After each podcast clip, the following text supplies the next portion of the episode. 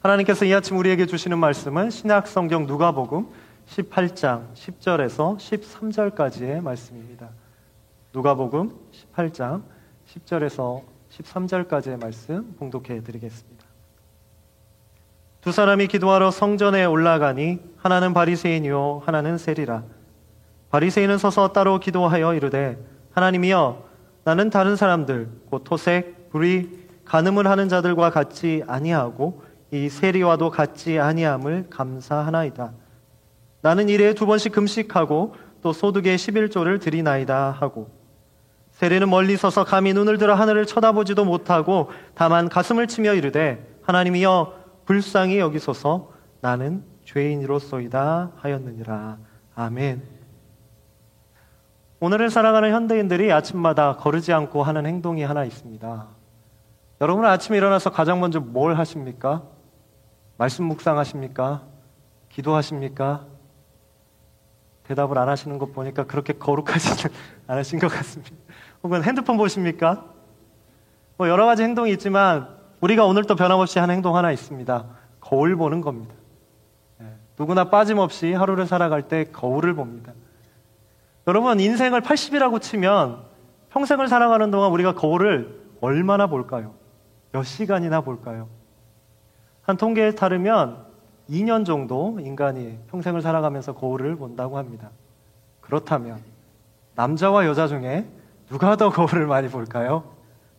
뭐 답은 다 정해져 있지 않겠습니까? 근데 통계를 보니까 하루를 살아가는 동안 여성은 43분을 거울을 보는데 사용한다고 합니다.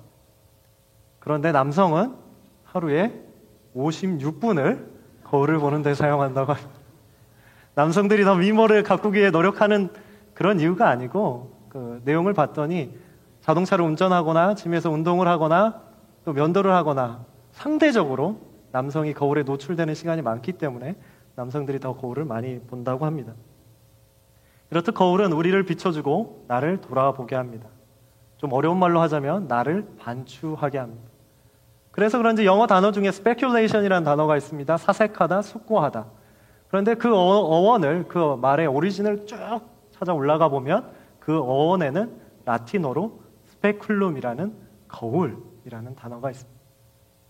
그래서 그런지 철학과 거울의 역사는 늘 함께 했습니다. 인간을 돌아보게 하는 것, 우리를 사색하게 하는 것, 그것이 바로 거울의 역사이기만 합니다.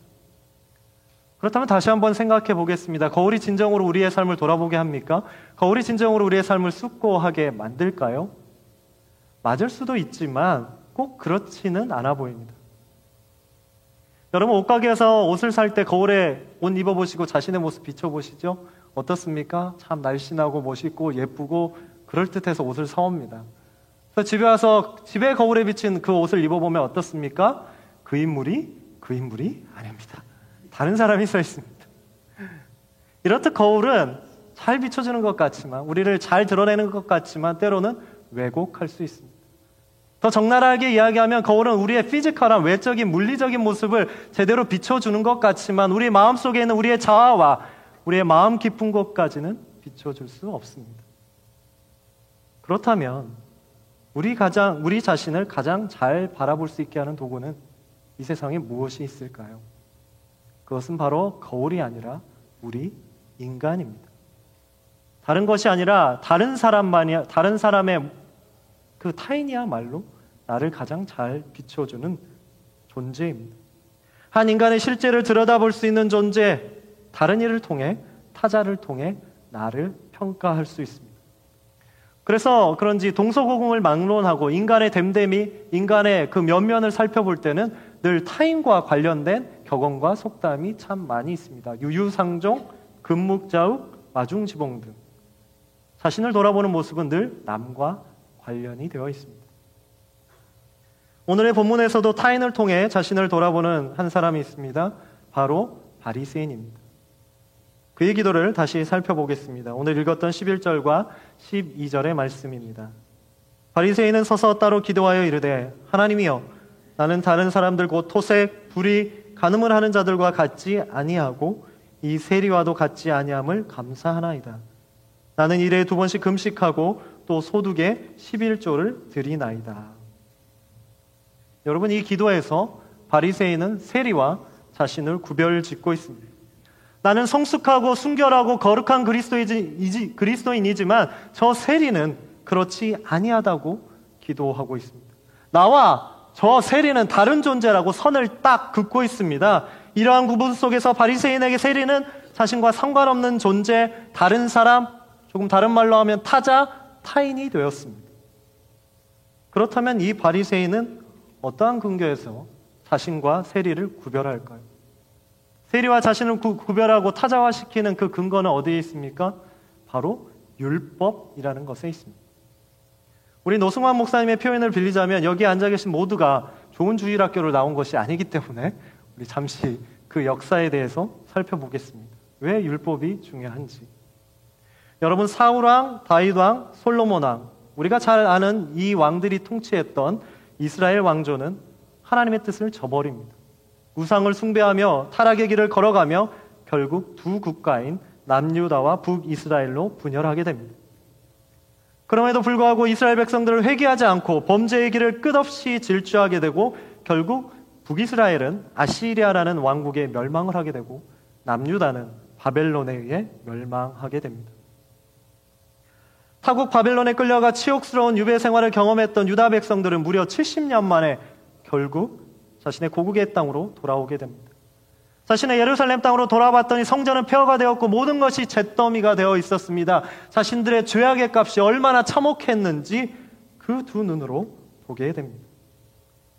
이 때문에 그들은 폐허가 된 그 땅에서 이전의 죄악된 삶을 돌아보며 진심 어린 회개 운동을 하기에 이릅니다. 그 내용이 두 주 전에 우리 노승환 목사님을 통해 선포되었던 에스라 느에미아 시대의 종교 개혁 운동입니다. 그들은 바벨론 유수와 바벨론 침략의 치욕이 하나님의 말씀을 위배한 당연한 결과라고 생각했습니다. 이 때문에 그들은 율법을 온전히 지키기 위해 스스로를 유대교라고 칭하기 시작했습니다. 여러분이 잘 아시는 유대교라는 단어는 구약에 처음부터 나오는 것이 아니라 이 종교개혁 이후에 등장하는 단어입니다. 우리가 하나님의 율법대로 살아보고자 다짐하며 자신들을 유대교 신자라고 칭하기 시작했습니다. 그뿐만이 아니라 제도적으로도 엄청난 노력을 기울였습니다. 그 노력의 결실이 바로 안식일법과 정결법입니다. 바벨론 식민 생활의 트라우마가 얼마나 컸었는지 그들은 율법을 하나님이 주신 계명을 무려 613개로 세세하게 쪼개서 지키기 시작했습니다. 율법이 너무 많다 보기에 이거를 가르치고 도와주고 알려줘야 될 사람들이 이스라엘 백성들 가운데 필요했습니다. 그것을 담당했던 사람이 바로 서기관, 율법교사, 바리새인이었습니다. 그러나 시간이 흐름에 따라 그들은 율법을 편집증적으로 지키기 시작했고 율법에 집착한 바리새인들은 스스로를 거룩하다 여기며 율법상 부정한 것들을 엄격하게 엄중하게 구별해내기 시작합니다.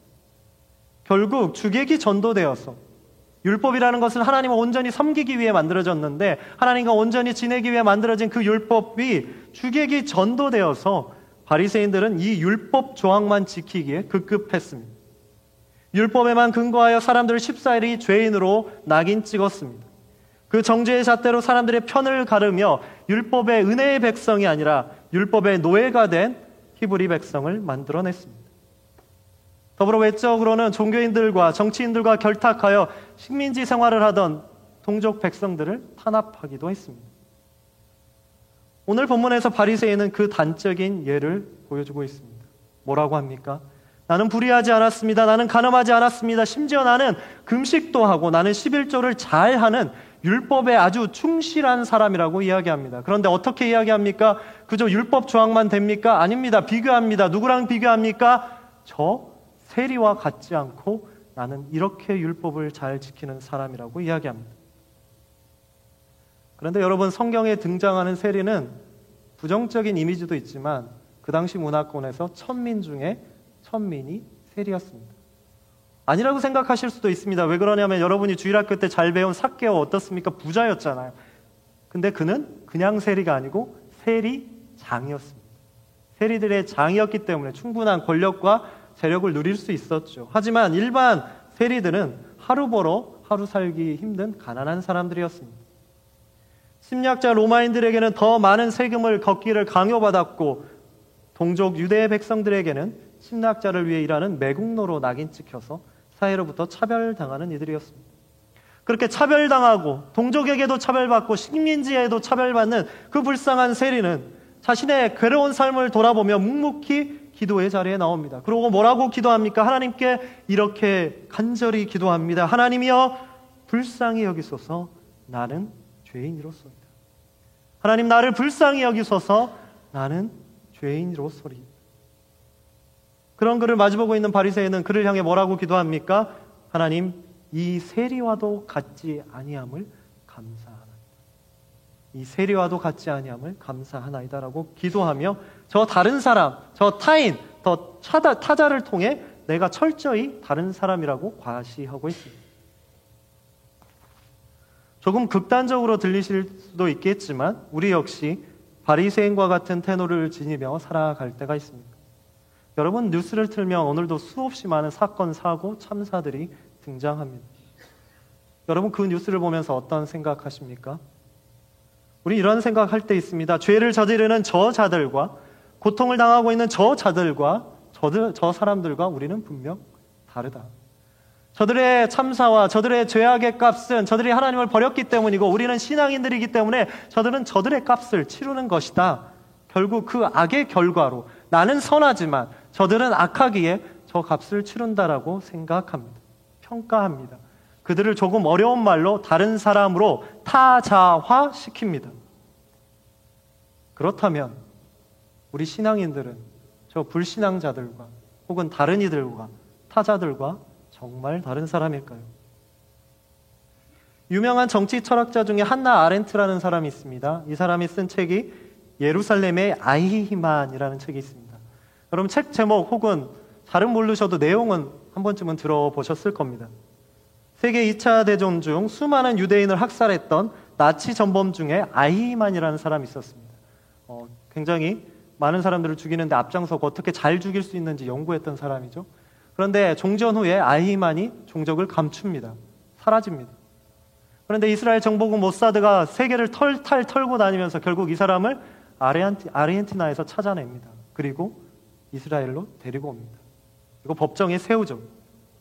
법정에 세웠을 때 많은 유대인들이 생각했습니다. 그 흉악한 전범을 보며 사람들이 이렇게 생각했습니다. 분명 그의 실체와 우리는 다를 것이다. 그는 분명 우리와 다른 사악한 인물일 것이다. 그는 분명 악의 전형일 것이다. 그런데 이내 사람들은 충격에 빠집니다. 그들의 선입견과 기대와 달리 그는 매우 평범하고 심지어 집에서는 아내와 자녀들에게 매우 친절한 그리고 선량한 사람이었습니다. 아이만은 학살자고 우리는 피해자고 아이만은 악의 전형이고 우리는 정의를 실현하는 자라고 자부했던 유태인들은 큰 충격에 빠집니다. 아이만은 전적인 타자고 악의 전형이고 우리는 유대 동족이고 선이라고 자부했던 그들이 혼란에 빠집니다. 그래서 한나 아렌트는 이를 악의 평범함, 악의 평범성이라는 단어로 정의했습니다. 제가 조금은 극단적인 예를 드렸지만 사실 바리새인과 같이 율법 혹은 여러분의 신앙의 잣대, 여러분의 신앙의 성숙도가 더 높아지면 높아질수록 저희도 모르는 사이에 다른 사람과 우리의 관계는 더 멀어지고 다른 사람의 기준과 우리의 기준은 더 확실하게 선이 그어집니다. 한 부자 청년이 예수님께 이렇게 질문했습니다. 내가 부모도 공경했고 살인하지도 않았고 간음하지도 않았고 도둑질하지도 않았고 거짓 증언을 하지도 않았고 내가 이 모든 율법을 평생에 걸쳐 지켰습니다. 오늘 바리새인의 고백과 비슷합니다. 그런 그가 마지막에 묻습니다. 제가 그렇게 살아왔는데 그러면 어떻게 해야 영원한 생명, 영생, 평안을 누리겠습니까? 내가 이렇게나 열심히 살았는데 주님 아직도 내가 뭘 더 해야 됩니까? 내가 아직도 부족합니까? 라고 우리 주님께 묻습니다. 우리 주님 뭐라고 하십니까?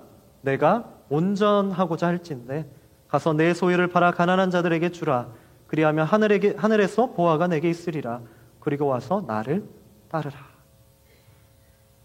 우리 예수님께서 부자 청년에게 전혀 다른 개념을 제시해 주고 있습니다. 오늘 부자 청년에 있어서 삶의, 그의 삶의 신앙의 정의는 율법을 성실하게 지켜내는 것이었습니다.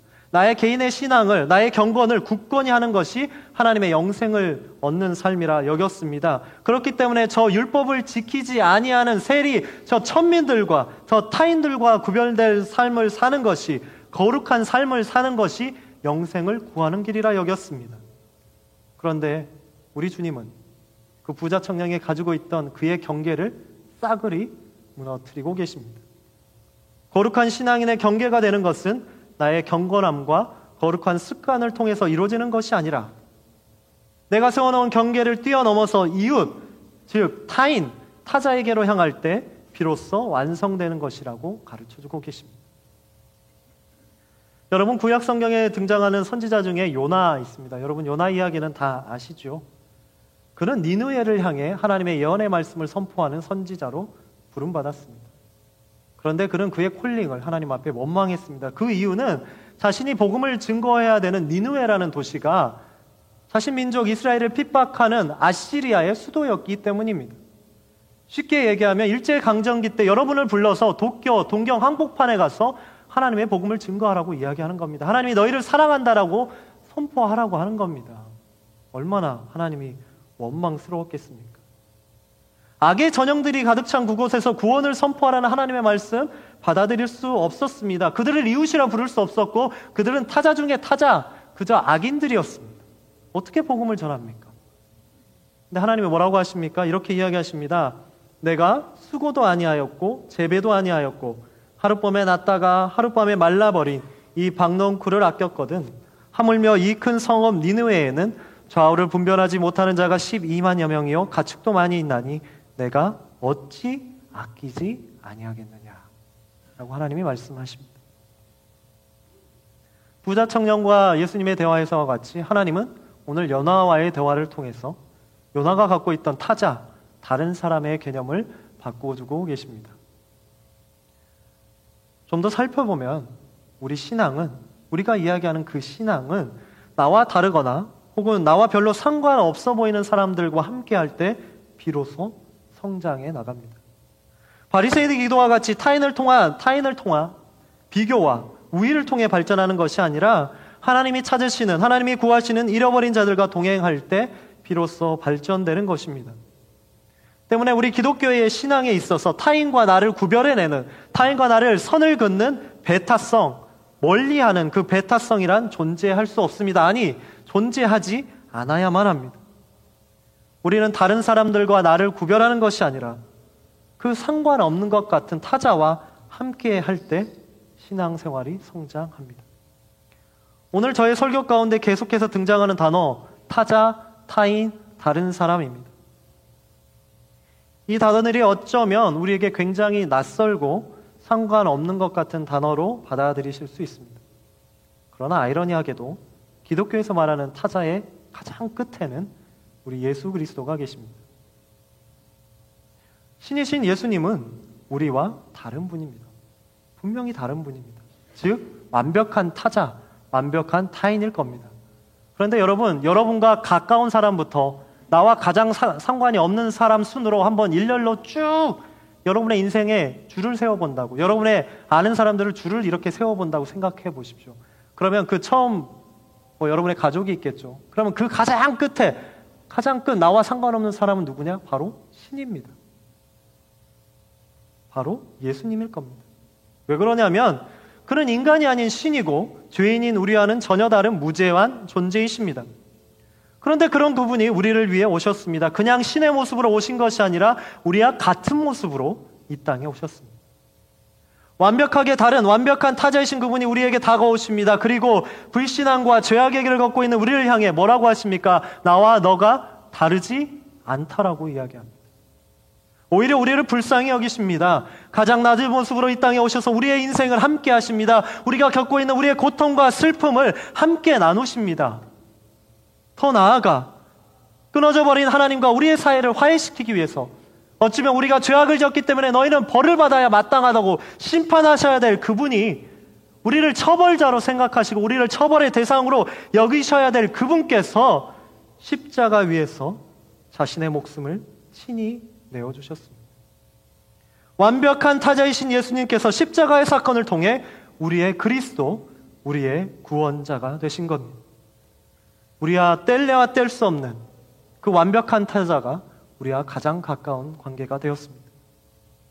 그래서 우리 주님은 이 관계에 대해서 이렇게 말씀하셨습니다. 내 안에 거하라. 나도 너희 안에 거하리라.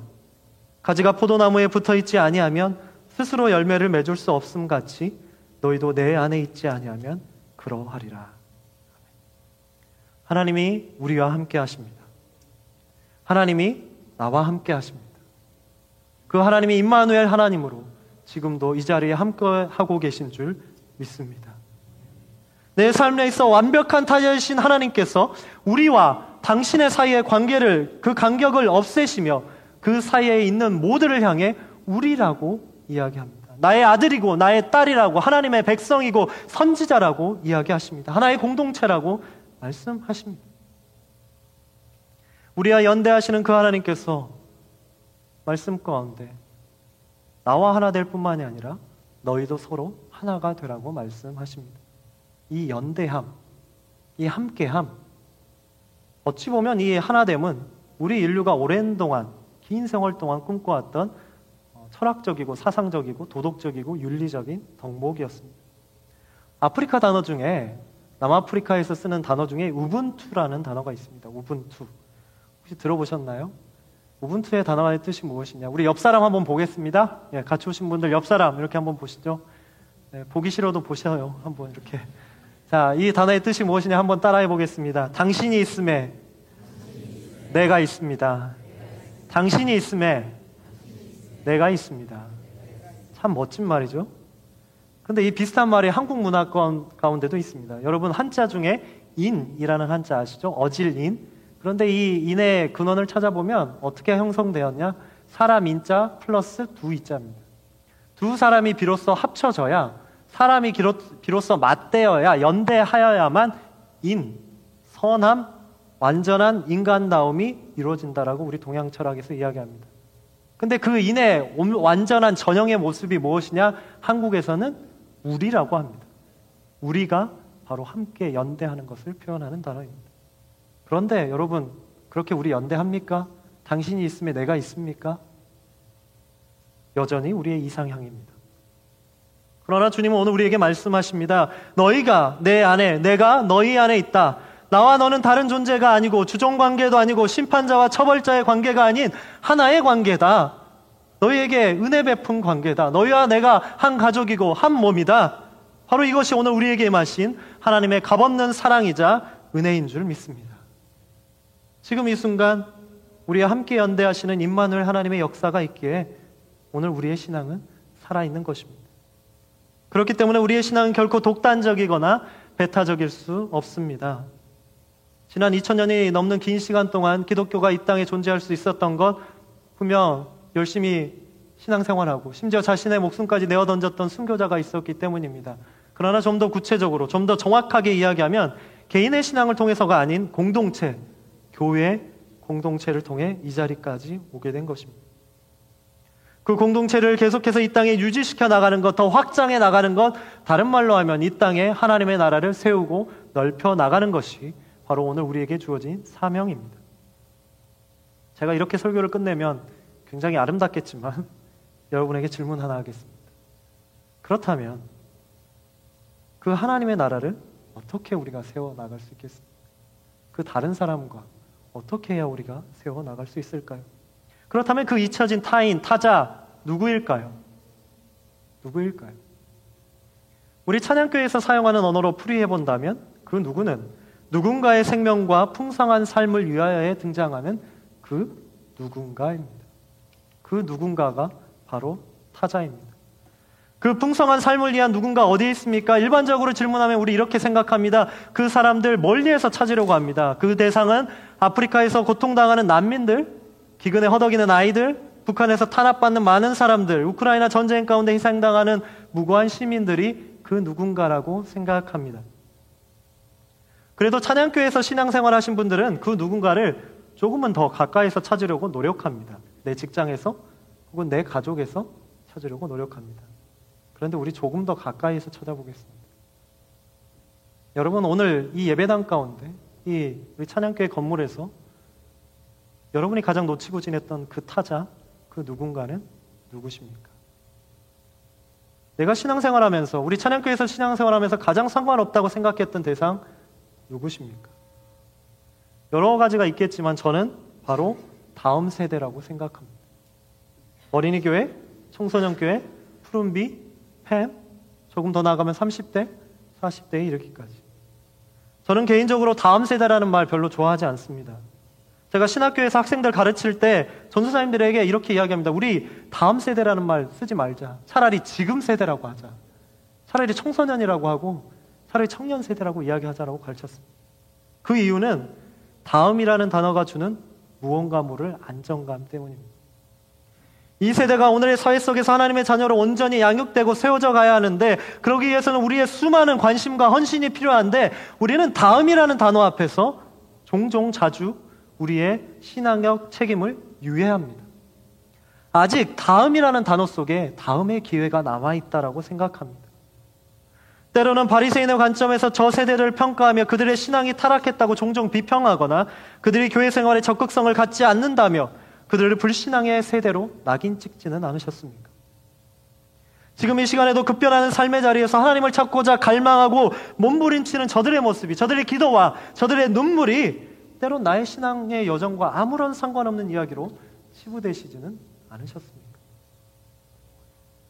제가 다음 세대만을 예로 드렸을 뿐입니다. 어찌 보면 이 자리에 있는 여러분 곁에서 가장 멀리 떨어져 앉은 그분, 여러분의 시선이 미치지 않는 그 한 사람, 바로 그 다른 이가 바로 나의 그 누군가입니다. 내 관심의 영역 밖에 서 있는 타자일 수 있습니다. 때로는 혹 내 신앙의 평가의 대상으로 전락한 불신앙일 수 있습니다.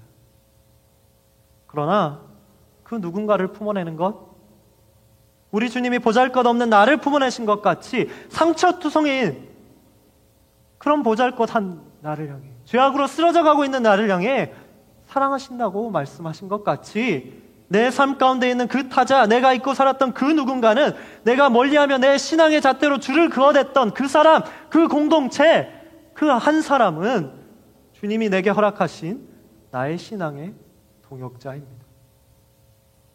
그렇기 때문에 우리의 신앙은 저들과 같이 되지 아니함에 저들과 같이 되지 아니함에 감사하는 것이 아니라 저들의 모습 속에서 우리의 책임을 발견하고 저들과 함께 끌어안고 애통하며 신음하며 그 누군가를 위한 하나님의 도우심을 구하는 것입니다.